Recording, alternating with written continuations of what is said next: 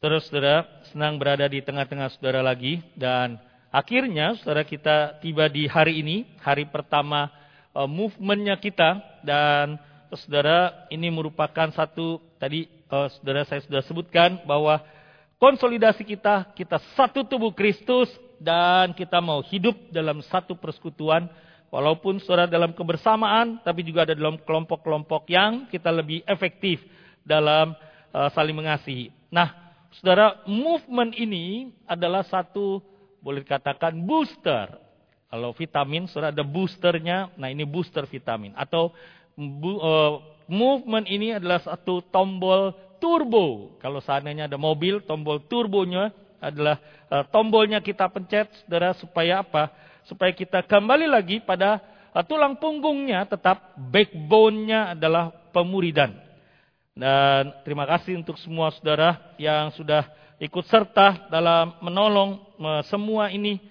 Kalau saya sebutkan satu-satu saudara tidak akan cukup, tapi baik di depan layar, uh, opening dance tadi, parade tadi, angklung, paduan suara, hmm, seluruh panitia, penyiap bahan dan seterusnya. Terima kasih untuk itu. Hari ini, saudara, kita akan merenungkan satu topik dari uh, Ibrani 11 ayat 1 dan 2 tentang tetap percaya, lalu juga disambung nanti dengan ayat yang ke-8 sampai dengan ayat yang ke-19. Mari saya bacakan Ibrani 12 Ibrani 11 ayat 1 dan 2, lalu Saudara ayat yang ke-8 sampai dengan ayat 19. Demikian firman Tuhan. Iman adalah dasar dari segala sesuatu yang diharapkan dan bukti dari segala sesuatu yang tidak dilihat. Sebab dengan imanlah telah diberikan kesaksian bahwa Allah berkenan kepada para pendahulu kita. Ayat 8, karena iman Abraham taat ketika ia dipanggil untuk berangkat ke negeri yang akan diterimanya menjadi milik pusakanya, lalu ia berangkat tanpa mengetahui tempat yang ditujunya. Karena iman, ia tinggal di tanah yang dijanjikan itu sebagai orang asing, dan di situ ia tinggal di kemah dengan Ishak dan Yakub yang bersama-sama menjadi ahli waris janji yang sama itu. Sebab ia menanti-nantikan kota yang mempunyai dasar, yang direncanakan dan dibangun oleh Allah. Karena iman, walaupun Sarah sendiri mandul, Abraham menurunkan anak cucu padahal usianya sudah lewat. Karena ia menganggap dia yang memberikan janji itu setia. Itulah sebabnya dari satu orang, malahan orang yang sudah seperti mati, terpancar keturunan besar seperti bintang di langit dan seperti pasir di tepi laut yang tidak terhitung banyaknya. Dalam iman, mereka semua ini telah mati sebagai orang-orang yang tidak memperoleh apa yang dijanjikan itu. Tetapi yang hanya dari jauh melihatnya dan melambai-lambai kepadanya dan yang mengakui bahwa mereka adalah orang asing dan pendatang di bumi ini. Sebab mereka yang berkata demikian menyatakan bahwa mereka dengan rindu mencari suatu tanah air. Sekiranya dalam hal itu mereka ingat akan tanah asal yang telah mereka tinggalkan, mereka cukup mempunyai kesempatan untuk pulang ke situ. Namun, sekarang mereka merindukan tanah air yang lebih baik, yaitu tanah air surgawi. Sebab itu Allah tidak malu disebut Allah mereka karena ia telah mempersiapkan sebuah kota bagi mereka. Karena iman. Tatkala dicobai, Abraham mempersembahkan Ishak. Ia yang telah menerima janji itu rela mempersembahkan anaknya yang tunggal. Walaupun kepadanya telah dikatakan keturunan yang berasal dari Ishaklah yang akan disebut keturunanmu ia, Abraham, berpikir bahwa Allah berkuasa membangkitkan orang-orang sekalipun dari antara orang mati. Dan dari sana ia seakan-akan telah menerimanya kembali. Amin. Nah, saudara, uh, hari ini saya ingin mulai dengan mengapa kita tidak menyerah. Mengapa don't give up. Mengapa saudara kita uh, masuk dalam movement ini. Saudara, kalau saudara lihat gambarnya di situ, saudara lihatlah si bunga. Dia tetap tumbuh, bunga itu. Tetap beautiful, indah, walaupun dihimpit oleh aspal batu yang keras itu, saudara. Dia tidak menyerah walaupun begitu terhimpit. Saudara, himpitan di dalam hidup ada begitu banyak hal dan ini alasan saudara mengapa kami ingin menyemangati saudara.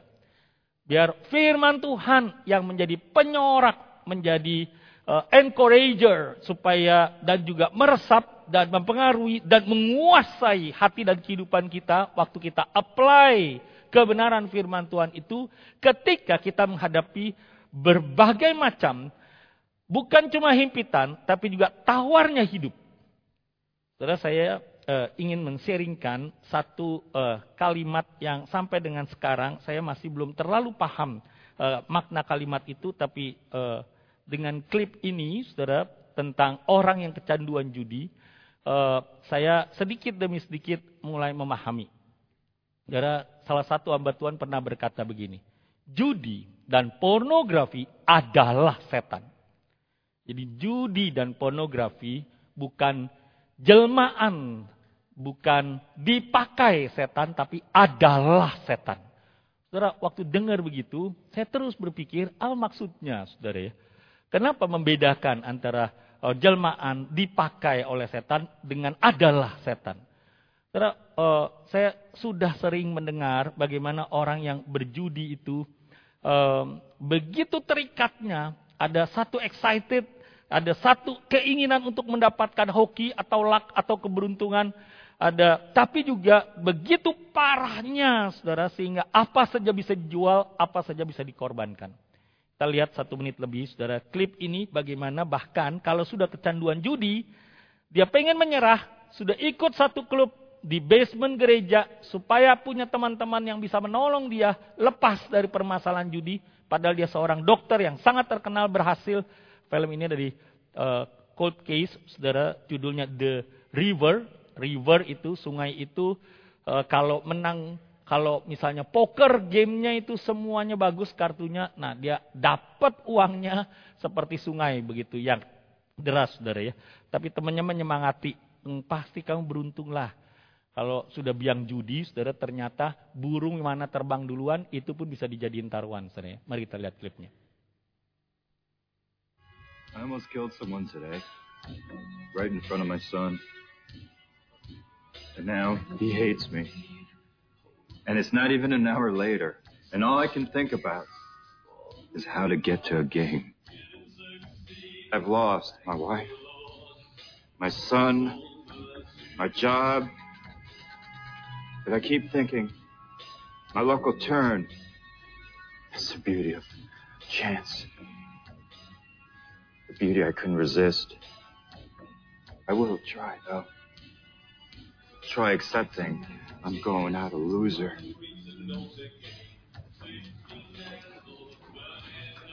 Had a dream last night, Doc. Yeah? Had the ten, jack, queen, and king of spades in the river. It dropped me the ace of spades. A royal flush. I think it's a premonition that our luck's about to change. That's your dream, Si. Mine are all nightmares. Oh, now look at that, would you? A buck says the gray flies off first. Saudara, itulah kondisinya orang yang kecanduan.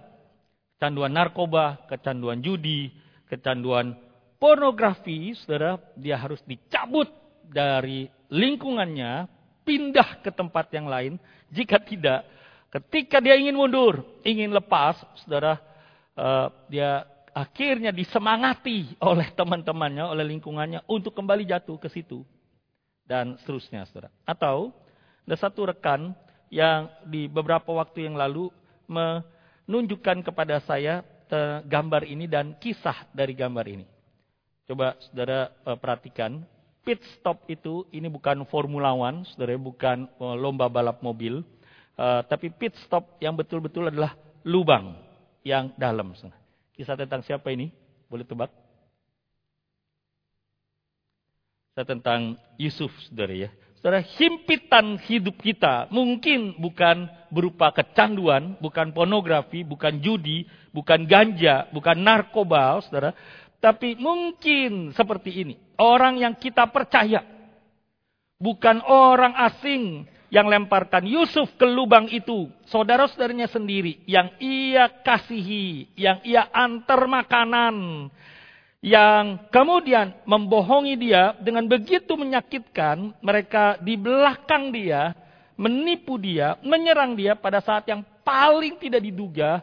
Dan Yusuf sedang bawa makanan untuk mereka. Saudara bayangkan saudara-saudaranya membuang dia ke dalam lubang itu dengan kemudian mungkin di pinggir jurang makan makanan yang Yusuf bawa dari rumah. Saudara, himpitan kehidupan yang demikian mungkin bisa terjadi dalam kehidupan kita.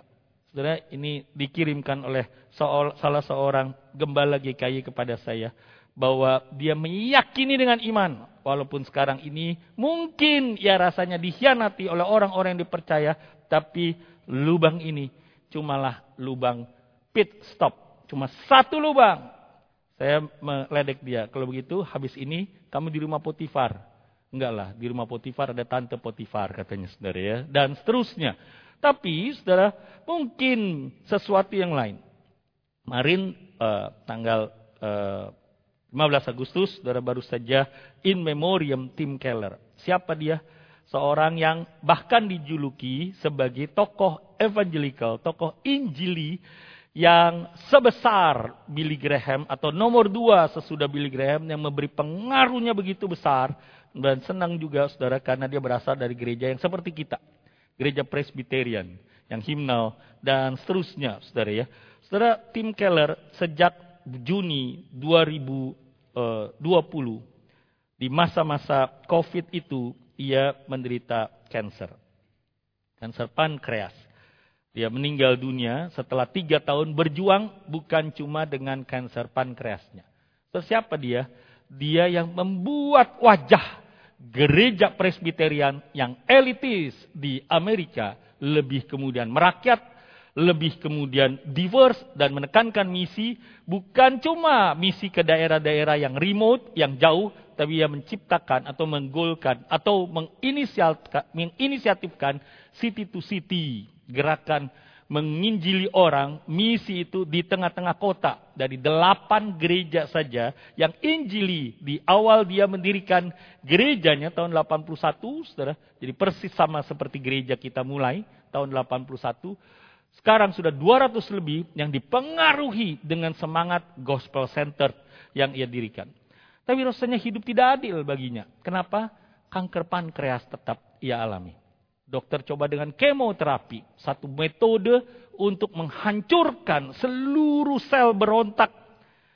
Saudara, kanker itu adalah sel yang bermutasi, kemudian uh, berubah, saudara, menjadi berontak tidak tunduk lagi kepada otak, masalahnya dia gerakan makar ini, gerakan kudeta kepada otak ini, gerakan pemberontakan ini ditularkan kepada banyak lagi. Dan kemo itu menyerang. Masalahnya yang diserang oleh kemoterapi bukan cuma sel berontak. Uh, waktu kemo selesai, ia dinyatakan saudara bahwa kanker pankreasnya mulai meredup. Wah, satu sukacita. Tapi tidak lama kemudian kembali lagi sel, kode-kode protein itu muncul. Saudara. Lalu dilakukan imunoterapi. Saudara, Singapura saya belajar banyak karena uh, tugas saya mendampingi orang-orang yang sakit di Singapura selama 2 tahun 8 bulan itu. Saudara. Apa itu imunoterapi? Sel-sel yang uh, kemudian sudah dikelola sedemikian rupa, dimasukkan ke dalam tubuh, bersama-sama dengan sistem imun, sistem kekebalan tubuh, menyerang sebagai ninja sel-sel kanker. Kalau tablet terapi, saudara, itu sudah kode protein yang mutasi yang berubah sudah didapat sehingga tembakannya langsung dan seterusnya, saudara. Apa pun dilakukan, tapi kanker tetap menyerang bukan cuma di pankreas, tapi juga di hatinya, di levernya, dan menyebar dan meninggal dunia berapa bulan yang lalu. Rasanya tidak adil. Dunia masih membutuhkannya. Tapi mengapa Tuhan buat sedemikian rupa? Atau saudara, jangan-jangan bukan masalah himpitan sakit, bukan kecanduan, bukan pula orang yang berkhianat dalam bisnis, dalam usaha, dalam pekerjaan kita, tapi sekedar ini. Hidup yang biasa-biasa saja, yang mediokritas.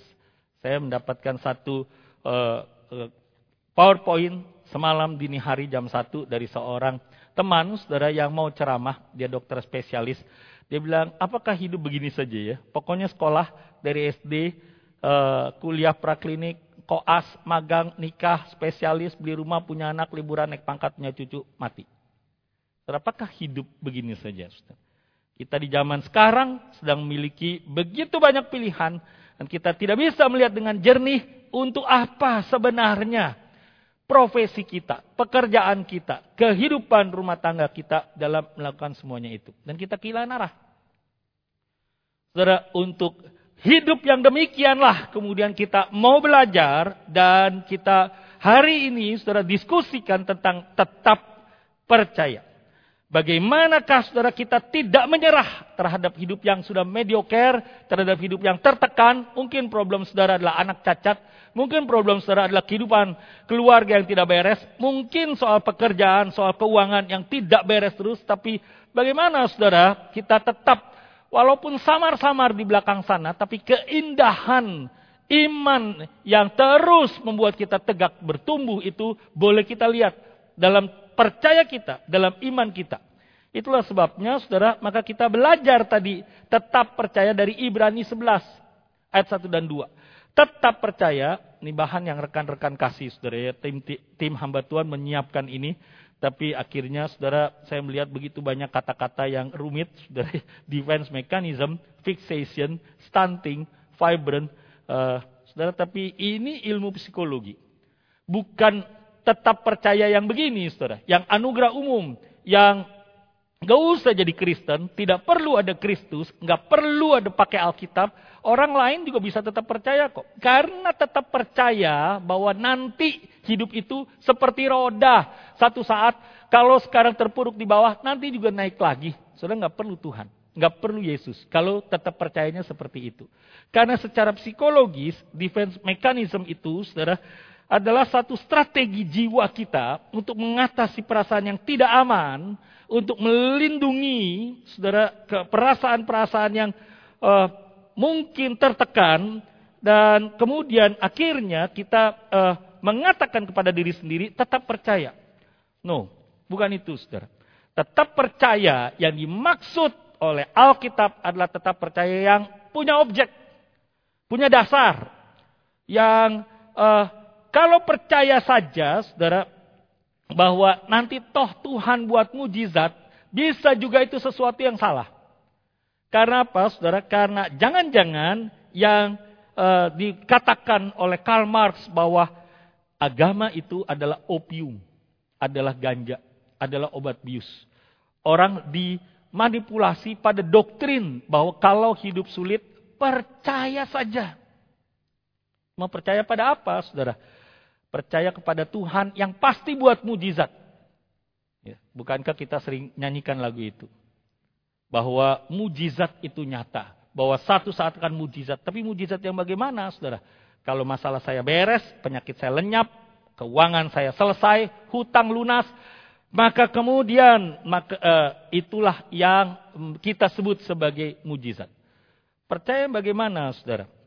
Bukan percaya yang seperti itu, tapi percaya yang Ibrani 11 ayat 1 2 tadi katakan. Bahwa walaupun kita tidak hadir ketika dunia ini diciptakan, kita percaya bahwa Tuhan itu yang menciptakan alam semesta. Walaupun kita tidak hadir dalam seluruh al cerita Alkitab, kita percaya bahwa Alkitab itu adalah sejarah. Jadi saudara, kita tetap percaya dengan iman pada apa yang Tuhan sudah lakukan di waktu lalu, cerita di Alkitab, dan Alkitab kita reliable. Alkitab kita dapat diandalkan. Itu sebabnya orang menyanyi Tuhan Yesus tidak berubah, saudara. Karena kita percaya kepada Allah yang disingkapkan oleh Alkitab itu yang sifatnya, yang karakternya tidak berubah. Saudara. Allah yang seperti apa? Allah yang memberi berikan kepada kita satu sarana, satu pipa, satu instrumen untuk terus percaya kepada dia. Saudara. iman itu, saya senang mendefinisikan iman dengan ini, saudara, ya, adalah instrumen atau pipa. Di rumah saya, saudara, di tempat saya tinggal sekarang di lantai 4 eh, tidak pernah eh, airnya kehabisan. Airnya eh, kemudian tidak ada lagi, saudara, ya, karena terus-menerus semua tersedia. Saudara bayangkan kalau gereja kita nggak ada air. Saudara. Tapi bagaimana airnya bisa sampai ke rumah? Walaupun itu di lantai 4, di tempat yang cukup tinggi, saudara. Karena disalurkan lewat pipa. Nah, iman itu seperti pipa. Mengalirkan adalah instrumen, dia sebagai sumber mengalirkan berkat-berkatnya, juga menyatakan dirinya di dalam iman, melalui iman itu kepada kita. Bukan cuma, saudara, itu saluran, itu instrumen, itu pipa untuk kita mengenal siapa Allah kita, tapi juga untuk kita percaya.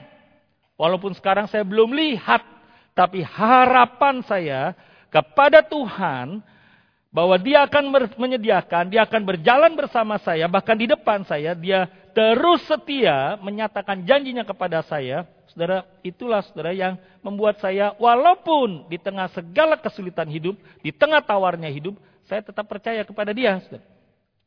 Tapi sekarang masalahnya ini. Allah yang bagaimana yang kita percaya. Saudara. Saudara, tadi lagu tema kita tidak salah. Lagu kita menyatakan bahwa Allahku besar. Allahku baik. Allahku setia, saudara. Tapi akhir-akhir ini, eh, hari ini memang renungan dari Gemah eh, sedang belajar tentang pemimpin, saudara ya. Saudara ikutilah. Itu Lause eh, Mario sedang menulis untuk 10 hari renungan tentang kepemimpinan, saudara. Tapi waktu yang lalu ketika Ayub mengalami ujian yang dari Tuhan, dicobai oleh iblis, saudara, Ayub itu problemnya bukan penderitaan semata-mata. Tentu problemnya Ayub yang terbesar adalah penderitaan. Tapi hakikat masalahnya Ayub adalah ketidakadilan. Allah yang bagaimana, saudara? Kita mengerti, kita beruntung, quote in quote, saudara, e, karena kita membaca kitab atau kisah Ayub, saudara, dari e, belakang layar. Di belakang layar kita tahu bahwa iblis yang berinisiatif untuk mencobai Ayub. Kita tahu, saudara, mengapa Ayub menderita, mengalami ketidakadilan. Dia orang yang baik, tapi kemudian disiksa begitu rupa. Kalau di daftar, dan tidak cukup waktu, saudara, dari barah, bisul, kulit kering, nanah, dan kemudian bau busuk, itu dibuat daftar, saudara, Ayub yang dahulu begitu terhormat, konglomerat pada zamannya, kemudian sekarang begitu me, mengejutkan orang yang melihatnya karena tubuhnya yang kurus kering, kehilangan segala-galanya. Saudara konglomerat, termasuk di Indonesia, saya pikir jarang yang kemudian jatuh miskin, seperti Ayub. Paling-paling, kalau ditimpa musibah, turun peringkat. Betul nggak saudara? Dulu peringkat nomor satu, lalu kemudian krisis ekonomi menjadi peringkat nomor sekian. Tapi saudara, Ayub dalam kondisinya, dia tidak tahu kisah di belakang layar. Tapi inilah hakikat Tuhan kita. Kita tetap percaya di waktu kita menghadapi masalah kehidupan, ketika kita menghadapi tawarnya kehidupan kepada Allah, Allah yang sudah disingkapkan oleh Alkitab di masa lalu, Allah yang kita percaya untuk masa depan kita, tapi Allah yang bagaimana? Allah yang incomprehensible yang tetap tidak bisa kita pahami dengan otak kita yang terbatas. Tapi saudara kita tetap percaya kepadanya karena apa? Karena begini saudara, Allah kita tidak pernah punya maksud busuk, punya hati jelek, punya motif yang menghancurkan kita atau mengkhianati kita seperti saudara-saudara Yusuf tadi. Tidak akan. Saudara, Allah kita yang kita percayai, walaupun mungkin sukar kita mengerti sekarang ini, adalah Allah yang senantiasa menunjukkan kita. Bahkan kalau seandainya kita ini cuma satu-satunya orang di dunia yang perlu diselamatkan dari dosa, dia tetap datang untuk disalibkan buat saudara dan saya yang satu orang itu. Terus dia mencintai kita, mengasihi kita begitu intimnya, saudara. Sehingga, saudara, waktu kita percaya dan ayo percaya ini kepada Allah yang mungkin tidak mampu kita pahami dengan akal pikiran kita, Saudara, tapi itu merupakan satu kekuatan kita yang begitu powerful karena paling tidak kemudian kita mengenal hatinya dia. Allah kita tidak pernah kaget, dia tidak pernah terkejut, tidak ada surprise, tidak ada tiba-tiba saudara dalam kamus katanya. Karena dia Allah yang maha tahu. Dia mengetahui segala sesuatu. Saudara, tidak ada kata kebetulan. Seluruh Alkitab tidak ada sebetulnya yang kebetulan. Cuma satu kali Rut pasal 2 itu ada kata kebetulan. Tapi itu pun salah terjemah. Yang nanti di Alkitab terjemahan baru 2 tidak ada lagi kata kebetulan. Kenapa, saudara? Karena tidak ada yang membuat kagetnya Tuhan. Seluruhnya dalam rancangannya. Dan rancangannya itu semata-mata untuk kebaikan kita. Jadi jangan pernah kita curiga akan hatinya Tuhan. Dan kepada Allah demikian, saudara, sekarang kita tetap percaya. Di dalam segala kehidupan yang Tuhan izinkan itu, Tuhan ingin, walaupun mungkin otak kita tidak mampu untuk mengerti dia, mengetahui dia, tapi Tuhan ingin hati kita mendekat kepadanya. Saudara kata yada dalam bahasa Ibrani itu adalah kata mengenal, kata mengetahui. Tapi ini pengenalan pribadi, bukan cuma doktrin tentang Allah di sini. Ini satu relasi, saudara. Sehingga kata yada ini juga dipakai dalam hubungan intim suami istri. Bahwa I inside you, saudara. Itu begitu dekatnya. Saya ada di dalam tubuhmu. Ada bagian dari tubuh saya yang ada di dalam tubuhmu. Itulah keintiman, saudara yang Tuhan gambarkan. Sekarang kata itu dipakai yang Tuhan rindukan dari kita lewat seluruh kejadian, permasalahan hidup adalah Tuhan ingin supaya dia masuk ke dalam hidup kita dan kita hidup di dalam dia. Lalu saudara relasi ini kita dengan dia menjadi satu. Lalu kata yada juga kita menyadari betul tentang inilah kebenarannya. Inilah prinsipnya. Dan itu sebabnya kita tetap percaya kepada Allah dengan bagaimana caranya? Dengan berelasi. Betapa sering kita membuat mubazir karya Kristus. Karena kita pikir karya Kristus sekedar pengampunan dosa. Dia mengampuni dosa supaya kita bisa berhubungan dengan dia. Dan kedua, saudara, kalau tadi. Apa yang dimaksudkan tetap percaya? Di dalam movement ini, nomor satu, bagaimana kita tidak menyerah, kita tetap percaya kepada Allah. Jangan curigai hatinya. Yang kedua, saudara, ketika kita tetap percaya, keep believing, itu berarti, saudara, kita taat, kita ikuti agendanya Tuhan. Saudara Abraham diceritakan oleh surat Ibrani pasal 11 tadi. Bahwa pertama-tama dia keluar dari Ur Kasdim. Lalu kemudian dia pergi ke Haran. Dia menanti-nanti kapan ibu kota Nusantara itu IKN itu dia bisa tinggal. Katakanlah begitu saudara ya. Karena Tuhan menjanjikan kamu akan tinggal di satu kota yang baru. Yang Tuhan ciptakan buat kamu. Yang penuh limpah susu dan madunya dan seterusnya saudara ya. Tapi kemudian dia pikir di sinikah? Sudahkah? Ketika Ishak lahir, inikah? Saudara, dia sudah lewati begitu banyak hal. Dia sudah makin mengenal Tuhan, hatinya Tuhan. Tapi ujian belum selesai. Tuhan memanggil Abraham untuk mempersembahkan Ishak. Dan walaupun ia sudah menerima janji bahwa dari keturunan Ishak nanti akan muncul bangsa yang besar dan memberkati dunia, tapi Tuhan minta, Tuhan tuntut itu anak dipersembahkan kepada Tuhan. Saudara, Tuhan minta kita kalau kita tetap percaya adalah taat saja kepada dia walaupun nampaknya tidak masuk akal. Walaupun dia Allah yang tidak bisa masuk ke dalam otak kita, tapi kita percaya hatinya. Dan itu sebabnya, saudara, ajaibnya Abraham sekali lagi dia taat kepada Allah. Dan dia taat, langsung taat. He obeys immediately. Kita di, ketika saudara kita diminta untuk kemudian mempersembahkan isaknya kita. Apa itu yang paling sayangi, saudara? Apakah kemudian ada komplain, ada pertanyaan mengapa, ada penolakan dari kita? Abraham tidak. Seminggu lalu saya di Sydney. Saya khotbah tentang uh, panggilan untuk pengurus yang baru saja diteguhkan. Saudara, waktu Yesaya menjawab, ini aku utuslah aku.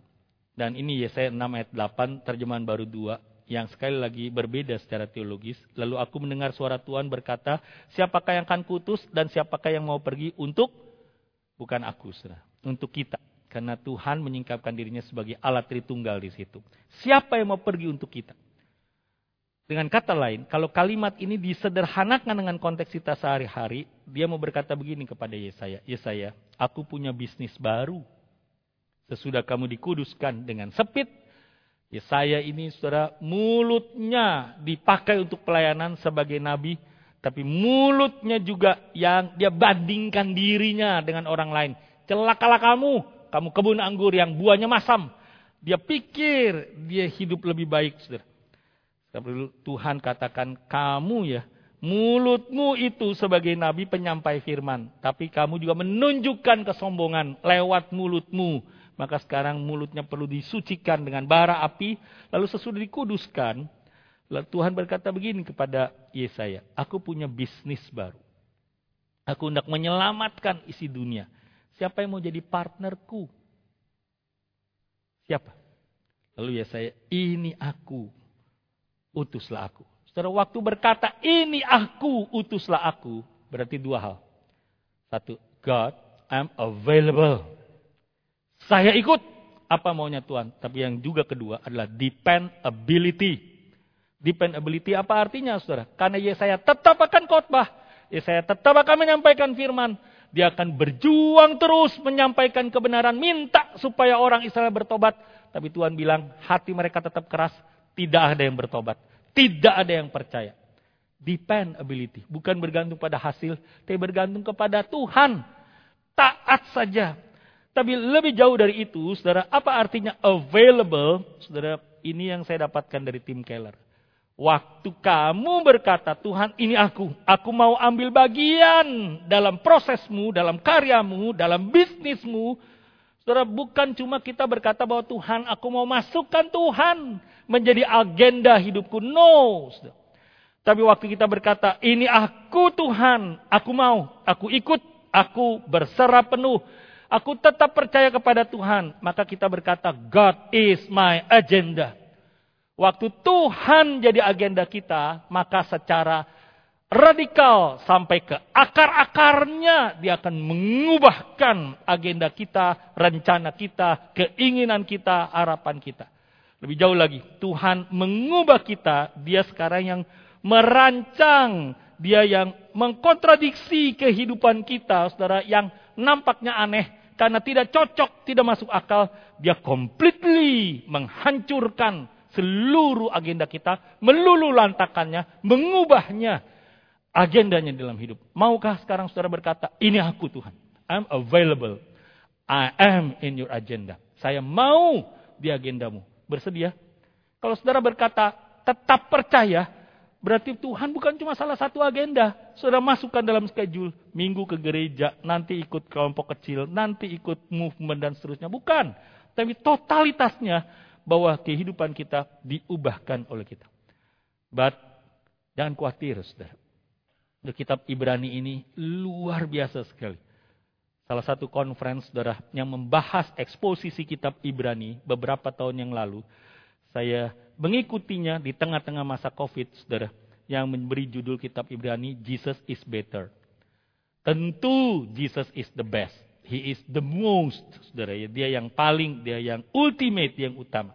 Tapi kitab Ibrani menunjukkan kepada kita bahwa Yesus itu jauh lebih baik. Dan kita bersyukur hidup di perjanjian baru. Lebih baik dalam hal apa? Dalam hal pengharapan yang lebih baik. Pasal 7, 19. Sebab hukum Taurat sama sekali tidak membawa kesempurnaan.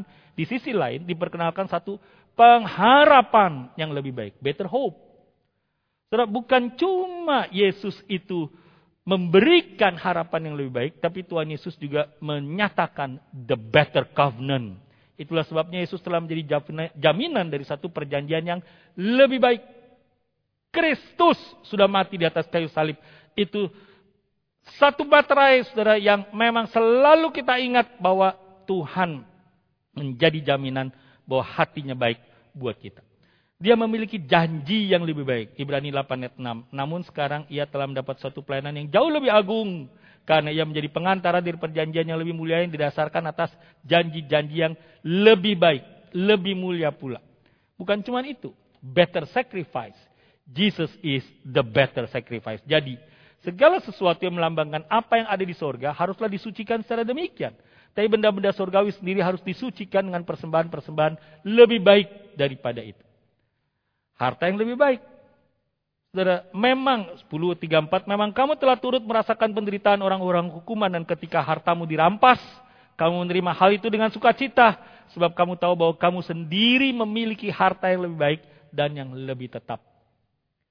Walaupun mereka dalam penderitaan di tengah-tengah perantauan, tapi mereka boleh saja kehilangan harta, tapi penulis Ibrani mengingatkan, kamu punya harta yang lebih baik the treasure, the better treasure, yaitu Kristus saja. Tanah air yang lebih baik. Dan inilah yang kemudian kita lihat bahwa pandangan Abraham ternyata tidak selesai pada Kanaan. Tidak. Saudara, dia tetap percaya kepada Allahnya. Dia tetap percaya kepada apa pun saudara yang Tuhan ujikan. Dia tetap taat dan setia. Lalu sekarang saudara, Abraham berkata bahwa dia dalam segala sesuatu percaya. Bukan cuma kota yang baru itu dibangun di sini, di dunia ini, di Kanaan ini. Tapi kota yang baru itu uh, dibangun di satu tempat yang berbeda. Saudara saya ingin tutup dengan satu kesaksian, saudara. Saya dari dulu sebetulnya uh, punya keinginan jadi dosen saja tidak mau jadi gembala, saudara ya. Tapi kemudian belakangan saya tulis di uh, halaman depan Alkitab saya, dalam salah satu sabat saya, saya tulis begini. Saya tahu kenapa saya tidak mau jadi gembala. Karena saya tidak mau hidup susah. Jadi saudara itu dosanya saya saudara ya. Jadi dosen lebih enak saya pikir ngajar atau jadi kok pengkhotbah lebih enak yang diterima pujian bukan? Baik bagus. Thank you Pak, begitu. Jadi gembala susah begitu. Hidupnya di akuarium dan seterusnya. Tapi saudara, walaupun sudah jadi gembala, tidak menghapus keinginan saya untuk PhD. Saya sekolah tahun 2011. Uh, eh, Sunter minta supaya saya sekolah dua tahun saja. Saya bilang tidak. Saya minimal akan sekolah enam tahun. Izinkan saya empat tahun sesudah master selesai dokter. Tapi kemudian saya dipanggil pulang. Apakah padam, saudara, keinginan saya untuk menjadi dokter? Tidak. Waktu saya pulang, saya dijanjikan oleh satu sekolah yang ini, saudara, Asbury Theological Seminary. We will give you, we grant you not the full amount, but significant amount. Saudara, tahun 2018, 2018 kami sudah rencana pergi ke Amerika Eh, karena anak-anak uh, lulus waktu itu. Lalu eh, tiba-tiba ada seorang berkata, Pak, Bapak mau sekolah? Iya, saya mau sekolah. Tapi nggak tahu kenapa Tuhan nggak izinkan. Ya udah pergi aja kalau Bapak mau sekolah. Saudara saya merasa bahwa itu kesempatan untuk saya pergi. Jadi bulan April di waktu Jumat Agung saya umumkan kepada jemaat tahun depan saya tidak akan ada lagi di Makassar saya akan PhD. Tuhan izinkan saya pergi ke dua sekolah idaman. Satu di Kentucky, dua-dua di Kentucky, saudara. Satu Southeastern, saudara. Saya mau belajar spiritual formation. Apa sih yang membentuk kerohanian kita? Disiplin, doa, baca Alkitab. Bagaimana itu? Perpuluhan, puasa, dan seterusnya. Bagaimana itu bisa membentuk kerohanian? Atau yang kedua, saya mau sekolah misi. Karena saya ada di Makassar, Indonesia Timur. Terlalu merana gereja ada yang 200 gereja lokal di Luwuk, Sulawesi. Tengah sana, saudara, pendetanya tidak sampai 50. Gereja GPIG, Gorontalo, saudara. 70 gereja lokal, ketua sinodenya uh, perempuan. Dan tidak sampai uh, pendetanya atau hamba tuanya 30 orang. Begitu merana Indonesia Timur. Saya mau misi. Dan saya pergi sampai di situ. Tuhan izinkan. Saudara sampai di sekolah itu, berfoto bersama dengan semua di situ. Ada tata usaha Sinuda bilang ini, Pak, Pak, konglomerat aja nggak ke Amerika dua bulan sekali Pak. Ini Bapak cuti di April ke Amerika, nanti Juni pergi lagi Pak. Begitu ya saudara ya. Itu anugerah, kesempatan.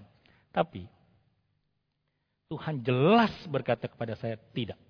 Saya udah ketemu profesornya, kami diskusi topik apa yang mau dijadikan disertasi. disertasi. Dia granted apa yang kemudian dia mau bimbing. Sekolah kasih jaminan bahwa tuition fee saya akan mendapatkan uh, banyak sekali beasiswa. Saya sudah siap. Tapi saya nggak sebutlah peristiwanya apa saudara ya. Tapi saya dengar dengan jelas suara Tuhan berkata tidak. Tidak pergi sekolah. Saya depresi loh saudara. Dua bulan di Makassar. Saya tidak mau kerjain apa-apa. Pokoknya saya khotbah Habis itu saya tidak mau kunjungan, saya tidak mau lakukan apa-apa. Saya di rumah saja. Saya tanya, kesempatan begitu Tuhan buka. Seolah-olah Tuhan cuma mau berkata begini. Kalau saya pergi PhD hari itu, saudara, pandemi di sana pasti. Dan itu situasi yang sangat sulit, saudara. Buat apa ada di Amerika di masa pandemi? Kalau saya di Amerika, saudara, kalau saya studi di Amerika, pada tahun itu, 2019, saya nggak ada di sini hari ini. Betul ya, saudara ya. Kita tidak pernah tahu agendanya Tuhan. Saya tanya sama Tuhan, tapi Tuhan cuma bilang begini. Kamu mau apa? Bisa aku kasih. Apanya yang sukar buat Tuhan? Menyekolahkan kamu, Riko. Biaya. Pergi. Semua bisa. Tapi bukan itu agendaku untukmu. Dalam depresi itu saya berkata, iya Tuhan, saya bersedia masuk, ikut dalam agendamu. Saya percaya, saya taat saja. Lagu yang selalu mengingatkan saya, saudara, adalah lagu ini. Kita tidak nyanyikan hari ini. Tapi lagu ini selalu mengingatkan. Ialah ini lagu yang saya bacakan teksnya. Menolong kita. Apa pun bentuknya hidup kita. Di movement ini kita ingat dan belajar. Tetap percaya. Saat ku tak melihat jalanmu. Saat ku tak mengerti rencanamu. Tetap ku pegang janjimu pengharapanku untuk masa depan pada Tuhan saja. Hatiku percaya, hatiku percaya, hatiku percaya, selalu aku percaya. Amin. Mari kita berdoa.